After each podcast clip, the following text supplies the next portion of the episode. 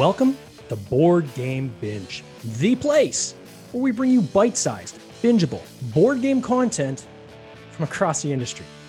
I'm your host, James Staley, and in this episode, we're chatting with Brant Brinkerhoff, owner of Ash Games, an indie board game studio dedicated to crafting unique, clever, obsession worthy games. This first game, the highly anticipated award winning title Oros, is currently on Kickstarter. He's going to talk to us about it today. Uh, Brant, you got to be just on cloud nine. Welcome to the binge, my friend. How you doing? I'm great. I'm great. Um, absolutely cloud nine. Just just being here with you, though. I mean, that's that's all that it takes to That's get like- me there. Forget the Kickstarter, just to be able to talk. That's right. No, just being here, eh? like boom, hit hit the top of my day. Man, oh man, we're gonna get into this Kickstarter. It is doing incredibly. Not only is it award winning, uh, you've got just tons and tons of people on social media. I'm sure most people that is listening right now have heard of this game because it is all over social media. Everybody's giving it massive, massive props. I checked it out. It looks awesome, but we're gonna get into it in a second. First, I want to start off with like this is your first game, so like, what's what do you do for a living besides board game design? Yeah. So I'm a graphic designer, uh, at least a trained graphic designer. I've been working in the graphic design industry for, oh boy, just under 20 years or so, 16, 17 years or so. Wow. Um, and I've worked across this whole broad spectrum of, of things, everything from branding and marketing to user experience design to app development and all sorts of things. So um, I, I already have like this pretty diverse skill set, I suppose, in creating things and also in solving problems and, and creative solve, you know, problem solving. Sure. So it all definitely translates. I mean, definitely my background translates into into So, this game a lot. Are you like a freelance guy right now that has like a strong tech background from working with some large companies, or how does that how does that fit? Uh, no, so I'm actually uh, so I worked at agencies. I, I used to live in Chicago. Worked at an agency in Chicago for about ten years. Nice. Um, then I moved to Utah. Worked another agency for another oh, three or four or five years, something like that. Worked closely with Adobe. I was I was running the Adobe account for that for that um, Wow. client for a long time, and then now I'm actually a creative director at a company called One Eight Hundred Contacts, which and I'm part of their business incubation group. So uh, part of what we do is we we form new businesses, and we do all of the all the branding, all the creative work, all of the upfront work to be able to launch businesses for them. So, so um, there's there's a number of transferable skills in here that he just touched on. I'm going to touch on each of them. So one is uh, the the fact of your graphic design, right? So did you do your own graphic design for this game, or did you kind of farm that out, or I've done everything for the game. So everything that you've seen Wow. is something that I've done. So I did all the graphic design, all the artwork, all the videos, all the all, all the page work, all the rendering, all the whatever, all the animation. I've done all of it. that is incredible and i think that that's probably a a good suite of, of skill sets to have because if you're having to farm out a lot of people either maybe if they're illustrators they'll farm out the graphic design the graphic designers they'll farm out the illustration uh, Right. you know or they'll farm out the videos and things like that so the fact that you're doing all of that yourself um that's crazy It- it's honestly crazy, and which is why it's taking you know it takes it's taking me so long to be able to actually get to this point. yeah Um, you know, I've had a really long runway, uh, which has been really good. Yeah But also, like you know, when you're the, person doing all the things, you can't you can only split yourself up so many ways. And you know, I also I have a family. I've got four kids and full time job. You know, I've got all this other stuff going on. So there's only so much that you're able to accomplish in a day. You know, so And then the Um, other part I was going to say is that if you're building businesses or starting or incubating businesses, that's another huge, huge skill set when it comes to uh, game development and game publishing, right? Is the whole project management side and the whole Yeah. kind of bringing all the components together and figuring out, you know, the manufacturing and the distribution and all that. So the fact that you've kind of come with the suite of skill sets, you've almost got like the uh, the perfect kind of toolkit on your on your belt to uh, to launch like a board game in the industry. I guess I'd say. I mean, I, I guess so, right? I sure hope so. No, it's working out really well so far, and like that's, that's actually one of the reasons why I took that job at One Eight Hundred Contacts because I actually wanted more exposure to that side Yeah. Of uh, of like what what it takes to start a business and what it take you know how all that stuff works. And so it's been really good to be able to connect with a lot of people who uh, who do startup, Yeah. you know, that live in the startup culture, and so it's been really interesting. It's definitely helped me on my side, right? Like with the publishing side and the manufacturing side and arranging. There's a lot to arrange when you're Oh, yeah. publishing. You know, you don't really think about what it takes. Uh, I think until you start getting into it, you don't really realize what it takes to even run a Kickstarter. Yeah. You know, alone, which is its own, that's its own project, right? Like that, that's not even connected. it's its own beast. Yeah. But then on top of that, like actually to publish a game, it's kind of crazy, like all the things that go into it. So, so how long you been gaming for? Is this something that you've been doing your whole life, like board gaming specifically, or is it uh, what's kind of your background in gaming itself? Man, even back in like 20 years ago in high school, I was, you know, drumming up friends to play Settlers of Catan. You know, like oh, I, have been I've been gaming for a really really long time. I've always been a, a, you know kind of a game nerd, board game nerd, and uh, even when we were living in Chicago, we get our neighbors over. You know, we were always getting people to come over and play board games. So um, it's always been a passion of mine. It's not something that I'd ever even thought about.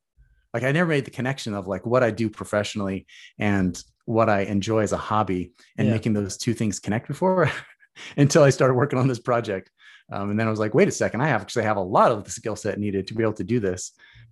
So where did the idea for this come up, like, like come from? Like, how did you come up with this idea for this game? So it started when I moved from Chicago, moved to Utah, and across my across the street lived a guy. His name is Charles, and he loved designing games.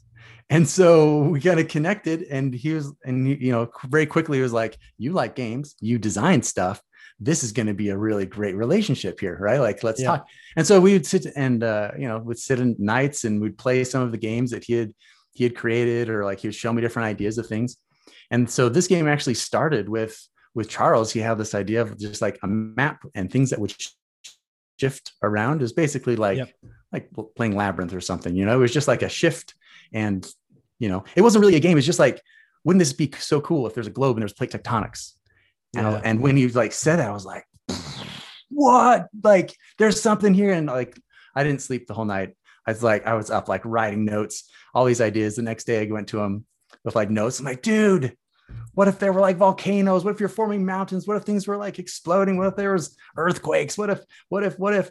And he was like, dude, if you can make that into a game, you like go and go make a game. I want to see what you can do. And so that's really what kind of started this whole thing. I went and got a pizza box and started cutting out tiles and yeah. you know testing ideas. A lot of things didn't work at all. You know a lot of things were just horrible but that's what started the whole thing. And that was like five years ago. It's been like a whole i was going to say how long ago that was? so it was five years ago. So at that time was the idea that you just wanted to create a you had an idea for you just want to create a game? Or was it at that time the spark kind of saying we got something here that maybe we can we can take kind of the whole way? Oh yeah. I, I like the idea of a plate tectonic based game, like it really sparked inspiration. Like it, mm-hmm. like I was like, there's something so good in here. And I think that's also the same thing with a lot of people as they see the game, as they see it in motion, or especially as you start to interact with it. Yeah. Um, that's what makes it so special. And that's what I felt was so special. And that's that's one of those things that as you're developing it, it's really easy to get distracted into different paths and you yeah. start making things that are like outside the heart. And that's one of those things is like, no, no, if this isn't part, you know, if, if this is ancillary to that heart, that core of the game, that which is what makes it so special, then it doesn't belong. Like we've got to make a game that, you know, we've got to develop around this, the heart, the beating heart of this thing, because that's really what uh, makes it special. And I think that's still what makes it special when, when people play with it. So, so when did you have your first prototype? Like, so five years ago, the idea there of plate tectonics kind of you know set off the light bulb in the head say wow this is something that's kind of unique in terms of mechanic. When did you have your first kind of playable prototype? How long did that take? Like two weeks maybe? So i had and, and, like i said like i the whole first prototype was on the back of a pizza box and it was because we had ordered pizza the day before and i had a box. And so i was like that that's a big piece of cardboard. I'll work i'll work with that. And i cut everything up and i had drawn all these things like the tiles and it, just really rudimentary right? It's like color in the edges like okay that has two edges here and that one has two edges there and and then uh, i don't know how other people do things like this uh, but uh, i would sit in our living room and i'd play the game as four players right? I'd play yeah. one i'd stand up go to the next spot play the game and i would do that over and over and over again. I probably played it i don't know 10 15 times before you know and, and working out kinks and stuff until it's like okay this is actually working now let's get you know let's rope in the people who you love who uh you know who are willing to sit down and mess around with a pizza box board game and actually play it with you and and then you know find new things to break and then i'd sit and play it again 10 10 or so times until I had fixed those problems, and then I'd get someone else to play it, and then I'd, you know, repeat that process over and over again until it was really fluid, right? And then I started yeah. actually creating things that were a little bit more dressed up, just so you know, because when you're you're asking people to play test games, you're asking them to invest themselves in something yeah. that that they often don't want to do. So the the better you can make it look, the better you can make the experience, the more likely that they're going to say, "Wow, that was that was okay. I'll I'll I'll be willing to play again." Yeah, there's a big difference between taking like a prototype that you get from like um, like a game crafter prototype, for instance, is actually even if it's like using clip art, but like it's polished and looks like an actual game versus something that's like hand drawn on little oh, yeah. pieces of paper and cardboard. I mean, you can get people to play both, but you're gonna have a lot more people say, "Yeah, I'm good." oh, it's so true. On version versus the polished version, right? So, it's so true. And even like the very first uh, like real printed versions I had made, I still like drew artwork for the tiles. It was like really yeah. blobby and like mm-hmm. not that great, but I still like did some rough things mm-hmm. just so when I printed it out and we were playing, people would s- still feel like this is a real game, right? Like this is yeah. a legitimate experience. And then they stop commenting on like the things you already know right? It was like this would be really great if it had like more color in it. And you're like, it's cardboard, yeah. Like a little bit, you know. And so they stop commenting on that, and they start commenting, like giving actual feedback about the game, right? And so um, I, I, found it very valuable to. I, I, always had like some visual, you know, the, the game always looked pretty. Yeah. No matter no matter what phase you were playing it in, it was still produced, you know, as cheap as I could make it because sure. it's still a prototype, and you, you know you don't want to just burn through your resources to play once and then be like, well, gotta make everything again because I have to change everything. And in fairness, I think illustration from someone who's an illustrator, uh, even rough, is going to look a lot better than probably me doing illustration, right? So that's true. Yeah, yeah, yeah. I mean, yeah, it depends on what you what you do, right? And yeah, it's a little unfair when you know Oh, people so don't have that, like, that, artistic background you know. These deities are demigod i like was that right from the beginning? Like so the plate tectonics is in there from the beginning. Was a whole idea like building shrines and the deities and things like was that all from the beginning or or when did that uh no no no. So i mean the game started honestly is just like a tile shifting thing. Yeah. and um in 2019 i had entered into the chris uh, chris anderson runs a board game design workshop. Yep. and a friend of mine had told me about it. I was like okay cool. And so i submitted the game to it and it quickly got moved over to the next round. Wow. And part of the feedback I got, I think it was actually a comment from Chris Anderson himself. He said, How do I have power to do this? Like, this is really cool, but how in the world do I have, like, how can I move land? How can mm. I collide land together? That doesn't make any sense. I'm not just a person. Like, there's clearly some power behind me. And that's mm. where it's kind of like, you know what? You're totally right. Like the, you've got to have some reason to have power to be able to do what you're doing, and that actually kind of to shape uh, like the the anthropological side of the whole game too, because um, it really started to tap into some of the things that I'm really passionate about um, about uh, culture and, and, anthropology and like and the way that uh, people interact. And then also you're making mountains during the game, and um, I live I live among the mountains. I'm a big mountain fan, and so um, there's also this like association with mountains that that you know histories have been written about you know people yeah. going to mountains to gain knowledge and wisdom so like the theme kind of started to like seep in um, as soon as that question was asked like how is how am i able to do this and it kind of started to come to life which also actually became a really integrated part in the game you can't really can't really remove it either because it's so yeah. integrated into what's happening in the game um, that it ties together. So after that competition, did you massage the game, and then when did you uh, enter into like the Ion Awards? When did that come? Yeah, right after right after that workshop ended, um, it was like a few weeks later, and the Ion submission was due, and I wasn't even like.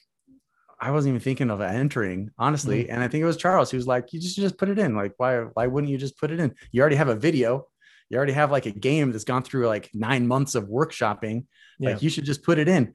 And so I entered it, and yeah, it it again went uh, did well, and it won won the Ion. So did you make tweaks uh, after like with the feedback you got? so got tweaks? Oh, yeah. So what did you change in that one? Um, so changed the name by the time it hit Ion. okay. I completely changed the name of the game. Um, and by that point, let me think it was still like a deck building game at that point. There were still like mm. cards that you're using, which still like had some friction to it. Like it just didn't quite work. So there was a yeah. lot of little like massage things, nothing like really big notable. The scoring system definitely changed a lot in that little phase there. Um, that that had always been one of those things that was really difficult to, to iron out. It's like, is this a score track? You know, is this the, the, your your traditional like get get the biggest number? Yeah, and that took a long time to figure. out. It was even after the Ion before I've landed on where the scoring is today, which again is just like so integrated into the game. It feels so much better than like your typical Carcassonne, like, you know, keep track of the score while you're playing type of game. Yeah. And so again, it's just like, it's just those, it takes time to develop a game. It takes time for a game to mature. Well, what know? I think is so, cool, what you're saying is like, so five years. So a lot of people I talk to will say, well, you know, we've been de- developing for the past year and they get to it. But, you know, a five year journey tells me this gone through a lot of iterations, right? Like you, you iterated this and iterated and iterated, took a lot of feedback. I mean, the fact that you made changes after the first uh, competition, then into another competition, made more changes, shows that really you wanted to get the game right, right before you launch, oh, yeah. which I think is important. And I think that's what comes through when you see some of these reviews from people, right? And some of the people that have been reviewing this are almost giddy when they're when they're talking about it, right? Because they haven't seen anything like this, quite like this in in in quite some time, right? To have really kind of new mechanics, new thematic, new combination worker placement, and so forth. Um, and that's cool, right? When you when yeah. people get giddy talking about your game, then it says you're probably on the right track, right? You're, you're, you're oh, yeah. the right way. That's like so exciting. Like yeah. every time we get a review, you're like, oh please, oh please, like I hope they liked it. And it's so exciting, yeah, when when people I immediately identify that like this is unlike anything, right? Like this, there's something really special here. Once yeah. you learn what's going on, um, and then like learn like even learning how to master the game it takes a long time to yeah. you know it, has got a lot into a lot of replayability you, you, and so forth i'm actually yeah. sharing my screen right now for people that are watching the interview live people want to come back and watch it afterwards uh, we're going to actually go through the game itself and kind of the the kickstarter page um, let me start off by just saying congrats on your funding i'm going to put this in canadian dollars because that's the way i can see because i'm actually in canada numbers always look bigger too so that's good as well so you're at $276000 on I think it was like a $26,000 goal. So, you know, more than 10 times uh, your, your, funding goal. Congrats on that. That's amazing. Yeah, thank 3, you. 3,619 backers last I checked. Maybe there's been more since we started talking. You do have 55 hours to go. The exciting part about that is now you're coming into that back end hockey stick, right? The last two days, last 48 hours is when, again, you do like a huge amount of volume comes in. So I'm sure these numbers are going to climb significantly. Um, I think just as we're going on air, you were saying something about some more stretch goals were unlocked or, or something like that. Yeah, we just hit one that? of the milestones, just like right as we started, and was like, "Oh, I got to post an update." I'll have to post yeah. it after. But so, what, yeah, what, like, what was the milestone? Can you can you say or? Uh, two. Well, uh, what like what did we unlock or what? Yeah, we hit two hundred twenty thousand US dollars, and uh, what we just added was printing all through the inside of the of the box. The box. So, oh, yeah, that. so it gives it that like nice, really that nice yeah. finished feel, right? As, as you open things up and it just feels like, ah, it's all complete. It's like everything's yeah. been considered. I love that. That's what I love about it. when people print inside the game. It, it, it just shows that they care about detail, right? Little things, yeah. which really don't really matter at the end of the day, but it's actually a little touch to help it make, make it a showpiece when it's on the table, right? When you're doing game night and you have people come by and they see the, the box opened up and there's just graphics and artwork everywhere. People are like, wow, you know, what is that? Right. And you want oh, that yeah. kind of stopping power. So that's, that's super cool. Can you talk about or give us kind of the gist of how this game works? Sure. Okay. So, uh, what makes it special is there's a map in the center of the table. And that map is like a shared environment. It's like a world that exists. And there are little land tiles on there. And those tiles have land and water. And um, you have the power to move and shift and collide those land masses. Your ultimate goal is to collide them together, make them bigger and bigger to form mountains. Yeah. And so that shared environment is just, is is a kinetic uh, in, envi- like a space where everybody exists and everybody's got their hands and fingers in it right and so that part of it is what where people usually say like this feels like a like a video game not a board game yeah because it actually reminded me of an app that i used to play it was called like 2048 or something like that where you're smashing like ones yeah. together and they form a two and then the two yeah. smash together form a four so it's not quite double like that, but like if you smash like a tile in your game with like a valued one and one that's a three, then that's going to make a four. So you replace exactly one tile's worth four, right? Yeah, exactly. And if you ever go over four, it starts to form volcanoes. Yeah, so volcanoes cool. are like inert land that's sitting up above the tile. Yeah. So you can still crash the tiles together and those volcanoes just keep getting bigger and bigger. And then part of the game is you can erupt those volcanoes, essentially like converting them back into tiles. So as you play the game, like things get like tighter and tighter and tighter until people are like, I've got to erupt volcanoes because we need more tiles, right? We, we need more land. And so Yeah. you start pou- pouring it back out. So there's this contraction and expansion to the game. But what it does is it's, it's a very interesting thing because like, oh, there's land on that side of me, but I need it on that side of me. I can push it this way and then I Mhm. can erupt it that way. And you have complete control, right? Like you can control the environment, but that's that's the catch. Like everybody has control. And so you're working on your thing, but the other people are like, no, no, no, I want it over there. Or like I need it my way, you know? And so there's this competition that's happening inside the middle. And, and that's like, I like to describe it as like, it's, a, it's just like a shifting puzzle that's just constantly in motion Yeah. and everyone's in there. And so, And it's like a globe that's flattened, right? So if you go off one end of the board, you can come back on this side. correct. Yep. I think at one point you can even shift them around circular around the circumference of the board. Um, so Correct. there's so many different ways you can be shifting these tiles, right? And that's kind of the puzzle. And a lot of people that reviewed this said, "Wow, you know, it's very puzzly. You know, when you're you're trying to think ahead and you're managing your player board, but you're still you're thinking of kind of where I'm going to go next. But then someone else does something which influences that, which then you got to change your plans. And Yep. Yeah. But the good news is like when you do have to change your plans, there's always something for you to do. yeah, Like that you never get like cornered to a point where you're like, well, I've got three actions, I can't do anything with them. Because that's just not the case. You always are able to do something, which is I don't know, it's really interesting. But it does like the map itself, it it it, it, it, encourages creativity, I think. Mhm. It- it- like especially people who see spatial puzzles or people who like kind of like think outside the box. They're they, you know, they think like, oh wait, if I, if I have a diagonal power and I go there, I can diagonally jump to the opposite side of the map yeah, nobody can do that like i i can have control right or like oh i can connect things in in different ways that mostly you know that you might not think can connect but they actually do connect to be able to get you to you know be able to accomplish whatever it is you're doing so Yeah. there's this really fun dynamic thing that's happening on the, the table in front of you but then there's the second half of the game which is your player board yeah. And your showing that on player board is right just as dynamic. awesome. It's uh and, and part of this like as i've been developing it part of it has always been about making sure every element is active and dynamic and that they're all like so tightly interconnected that you can't just like oh well, let's just take that part out and and like the game would be better. It's like you just can't take anything out you know and, and that's to me that's like that's what a good game is right? It's like it's been so distilled down to like its essence. So anyway the player board um, you, you're, you're the way you take actions is you move your followers to different action spaces. And when they're on an action space um, they're covering in that action space so you can't use it again. So if you want to use that same action you're going to have to move off of it take a different action and then come back to take that action. And so there's Yeah. this little like weaving uh, puzzle that's also happening as you're like trying to make sure that you're always leaving the right actions open at the right sequence at the right time or or planning ahead so you you know like for your next turn you're going to be ready to be able to use the right actions so that's a whole other like dynamic side that a lot of reviewers talk about that side too like And you, they almost you got- like that as much as everything else because yeah, and you got to decide whether you're going to even bring more followers onto that board because you can end up blocking yourself. So you have the benefit of the additional kind of experience points, but the same and, and more actions, but at the same time, you can end up blocking yourself and prevent you from doing what you want to do. Right.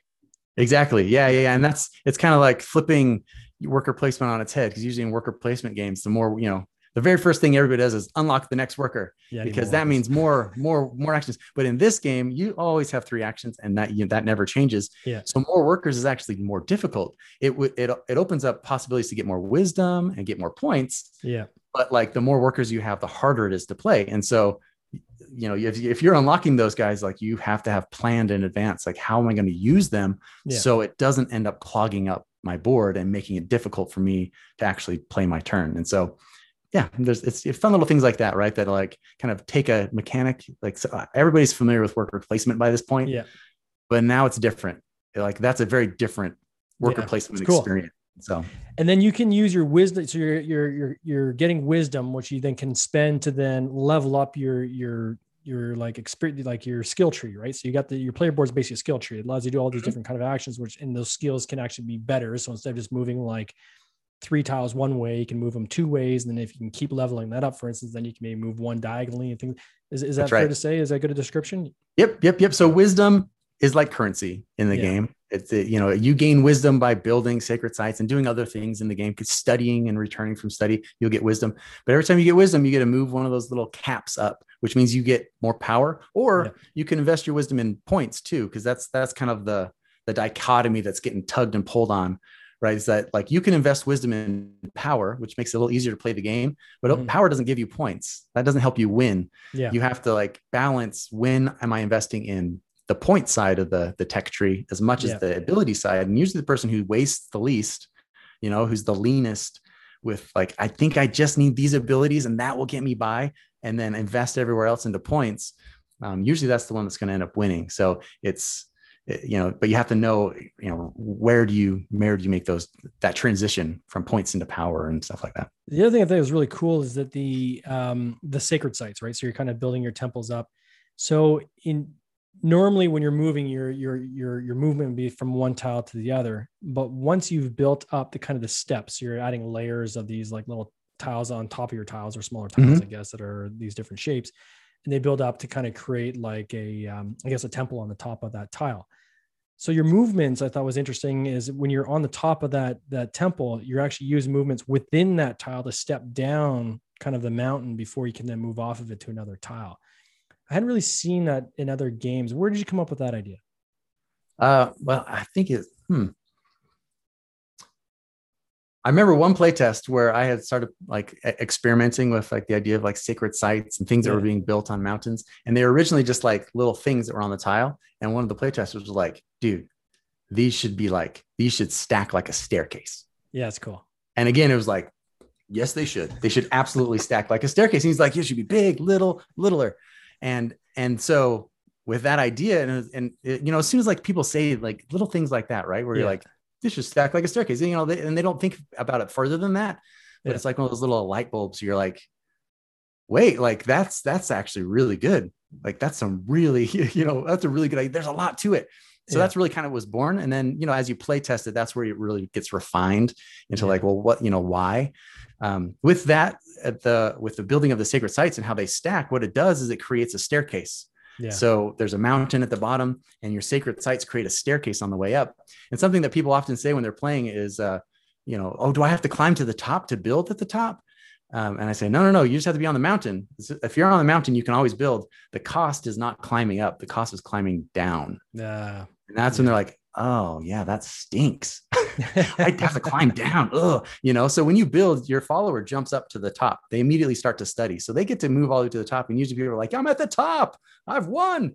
And then they realize that, like, no, if they want to use that follower, now they have to walk down. And that's a huge cost. Yeah. So building at the top is a great reward, but it comes at a really hefty cost. And so and then the third element was there was this um like what's I'm trying to think of the name of it where um you've got like a scoreboard you're going up and it's um it's like a little pyramid. Yeah called the ascension track. It's like a step pyramid step looking pyramid, thing. yeah. and so and then in that so it, again it's another kind of element that you're you're thinking of and kind of remind me a little bit of patchwork you know uh, for anybody who's played patchwork to get over the next player if they're ahead two moves well you're just kind of skipping ahead to get over them.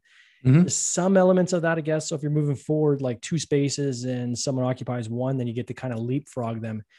What was the thinking behind that yeah, so that's a like a really important part of the the game. a lot of people see it and they're like, score track, got it. And it's not a score track at all. Like the no. person who's at the top is, doesn't always win the game. In fact, like of all the games I've tracked, which is like 150 or something like that, of all the stats across all the mm-hmm. games, um, it's only like 30% of the hmm. time is the person at the top who's going to win the game. So, um, but it's it's as integrated into the strategy as all the rest of the parts um, you have to be paying attention to that ziggurat and your position on it because when you build, you'll always step two two steps forward. And if you land on a space that's occupied by someone else, you get to just keep moving forward. Now, each one of those spots on that uh, ascension track are worth a point. So if you can take two steps and really get five steps out of it, you know, what was two points turn into five points, right? And so yeah. there's a little bit of a strategy in like figuring out how to pace what you're doing. Yeah. To, to take advantage of that. Or some people have like said like well actually i want to hold back i'm not going to worry about points there because if i can extend the game mm. i might actually be able to pick up more points doing this other thing and so some people also like unlock it in a different way and used yeah. it in different ways to be so it's a strategic thing i've seen people at the very bottom of the of the uh, the ascension track or like last place not at the bottom but they're usually like on spot 10 or 11 they're not in the lead at all and they win because of how they strategically took advantage of that. So it's it's it's much a part of the game as any anything else. It's not Yeah. something you can just ignore and think like, you know, again like Carcassonne, where you're just like moving forward. As you know, as long as you're in the lead, you're you're winning. And it's You're not good, the yeah. case in this game. Yeah. And then you also have this uh, again. There's more, right?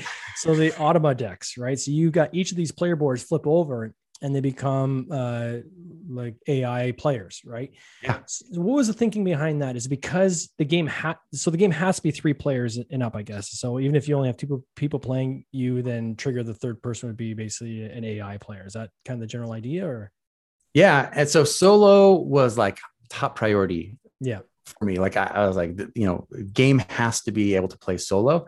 And so that was really what drove like where I landed with the Automa system. Again, that Automa system took months and months and months. did you of design it yourself, or did you have help? Yeah, I did. Yeah. Again, like everything. Mhm. I did it all. Yeah. Um, It's a lot of um, work. uh, it, and I tried a lot of different things uh, and play tested a lot of different ways, and it just was never quite right. It, it never quite felt right because it was like just trying to enable, like what most automas do. They just like kind of enable the game, and it and it doesn't feel like it's really an active part of the game. And uh, where the automa ended is that each of the playboards flip over. Each of them has their own deck of cards, and all of those decks of cards they share the same actions, but they're all weighted differently Mm. and so each of the each of the automa actually has a bit of a personality they they they engage with the game just like a regular player it does right? And so they kind of play that take that role of an extra player Yeah. um, which ends up being really interesting. So uh, it does require three people to play the game because you have three sacred sites that can be built per mountain. And if you don't have three you can't actually like you can't actually complete the game. It has to have at least three active Okay. people act, active demigods. But with the automa you know if you're playing solo you just throw in two of those Mhm. and it's a really interesting competition and it's a legitimate competition i've weighted them so like they're they're they're things that you have to beat yeah you have to it's just like playing a boss on a video game yeah. you have to figure out its weakness you have to figure out its strengths you have to figure out how to play against it and and how to win against it and so uh i've given little hints on like you know try this one first this is what Yeah, I they're kind of doing say. but uh because I've different of not- personalities you would think that if somebody's like uh, a newer player they might say well you know i want to play with with this kind of uh, this automa player instead of maybe the other one that might be a little bit harder so there's some general hints you give them as to which ones might be a little more harder than others or Yeah, well, so they're all they're all listed with like a, a difficulty rating. So Sure. the water demigod, Mm. she's listed as friendly, and she really is. She's she's very she's just very enabling. Yeah. Uh, you can still. I I actually played. Who did I play? with? I played with someone, and we totally lost to her. We played a two player game, and she totally destroyed us because we just kind of kept feeding her. We we weren't Yeah. like playing carefully enough to make sure that she didn't, you know, overwhelm us. But um, water is very simple, and then there are two that are competitive Yeah. that are that kind of take two different approaches to being competitive, but like uh, they're interesting. And then there's one that's kind of like insanity mode, fire. The fire demigod, uh, he's listed as aggressive, and he's in- insanely aggressive. He's in he's very difficult to uh, to beat. I always just like shake my head because there's a number of reviewers that are like, "Yeah, I made my video," and then I see them like, "I set up fire as the Automa." I'm like, "What? Are you, why are you setting up fire? It's like the first time you've played." What you- but so with this this campaign this is there, there's no doubt that this game is is well thought out well designed it's it's got a huge amount of kudos uh, right across you know all the content creators that i've watched all are pretty unanimous saying they absolutely love this game um what are some of the things you did from a marketing standpoint to kind of get the word out as a as a first time kind of kickstarter So my road to Kickstarter has been over a month, a year and a half. Hmm. So, um, and I did not know what I was doing a year and a half ago. So it was a lot of just like picking up advice from people. Um, I, I set up the Kickstarter page a year and a half ago. Like Nice. it was forever ago, right? So, and I don't know how people found it. I like, I, but I kept like growing. Numbers kept growing, Mhm. and I couldn't even figure out how to get Kickstarter to show it to me, like the you know the page, because like Kickstarter, like if it's not launched, it like yeah it, it to refuses to show Yeah, you yeah unless you know what to do. Now I know what to do. Like you have to go to whatever. Anyway, it's a whole thing. And so, but I put that up, um, set up like a, a landing page, uh, and then set up social media accounts and things like that. Like, Mhm. like, all, like I wasn't even on social media. I had never like even signed up for Facebook prior to Wow. doing this. Like I, like I had zero, I, I started from a zero, a zero point with all of this stuff. so I started setting up all these accounts and you know started using those things. Um, but Yeah. and again, like Instagram, because of my visual background, was like I feel really comfortable here because I can just make pretty things and post it here, and people get excited. So that was actually the the audience that uh, I really enjoyed interacting with the most because they just like pretty stuff. Yeah. Um, I'm still like I'm still I still Twitter makes no sense to me.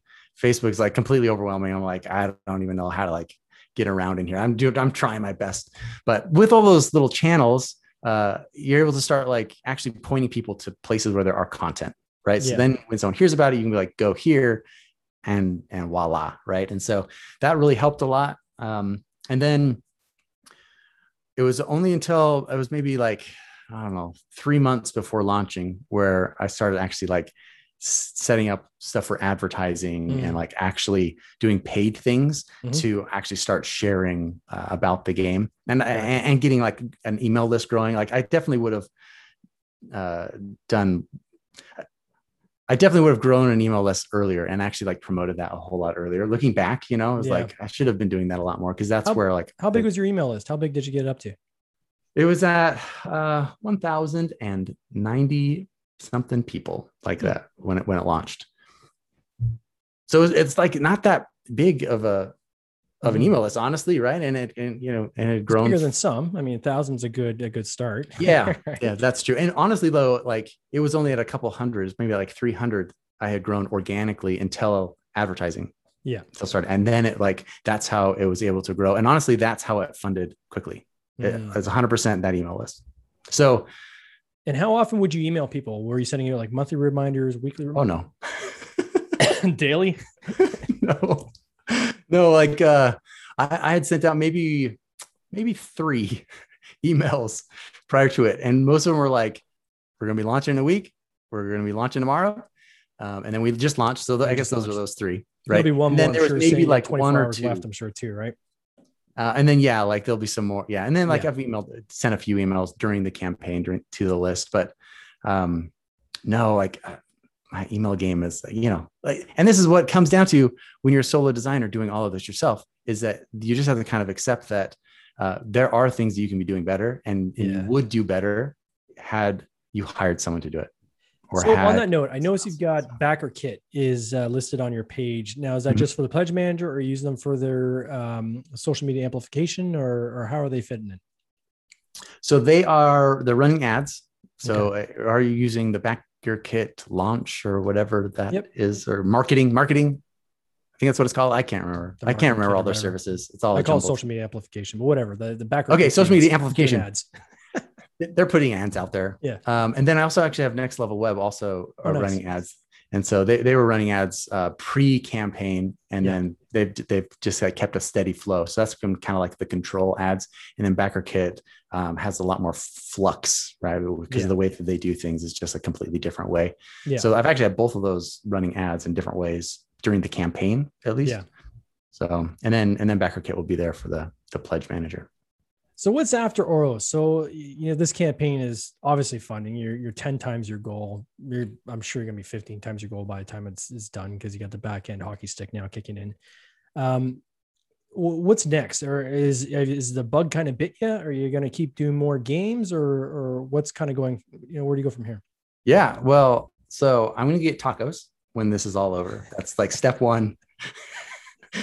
and like and go to sleep Yeah, because I'm exhausted. Yeah, it's it's like the most exhausting thing, the most stressful thing I think I've ever done in my life yeah, is running a campaign.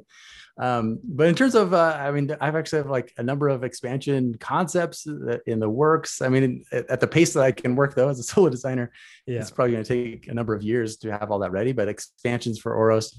Um, there's also another game that I'd started um, a while ago that I'm actually really excited about. I was probably like more excited about that game than I am about Oros.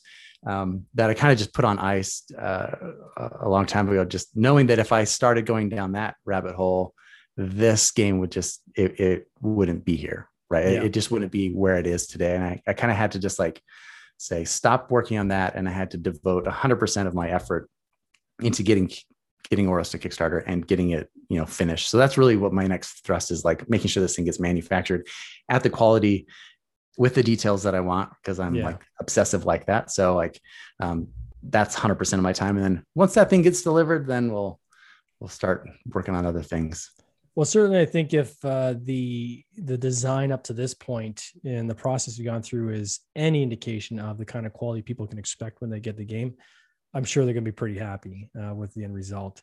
Hope so. Um, yeah. So if anybody wants to check out this campaign, there is just under two days left, I believe, right?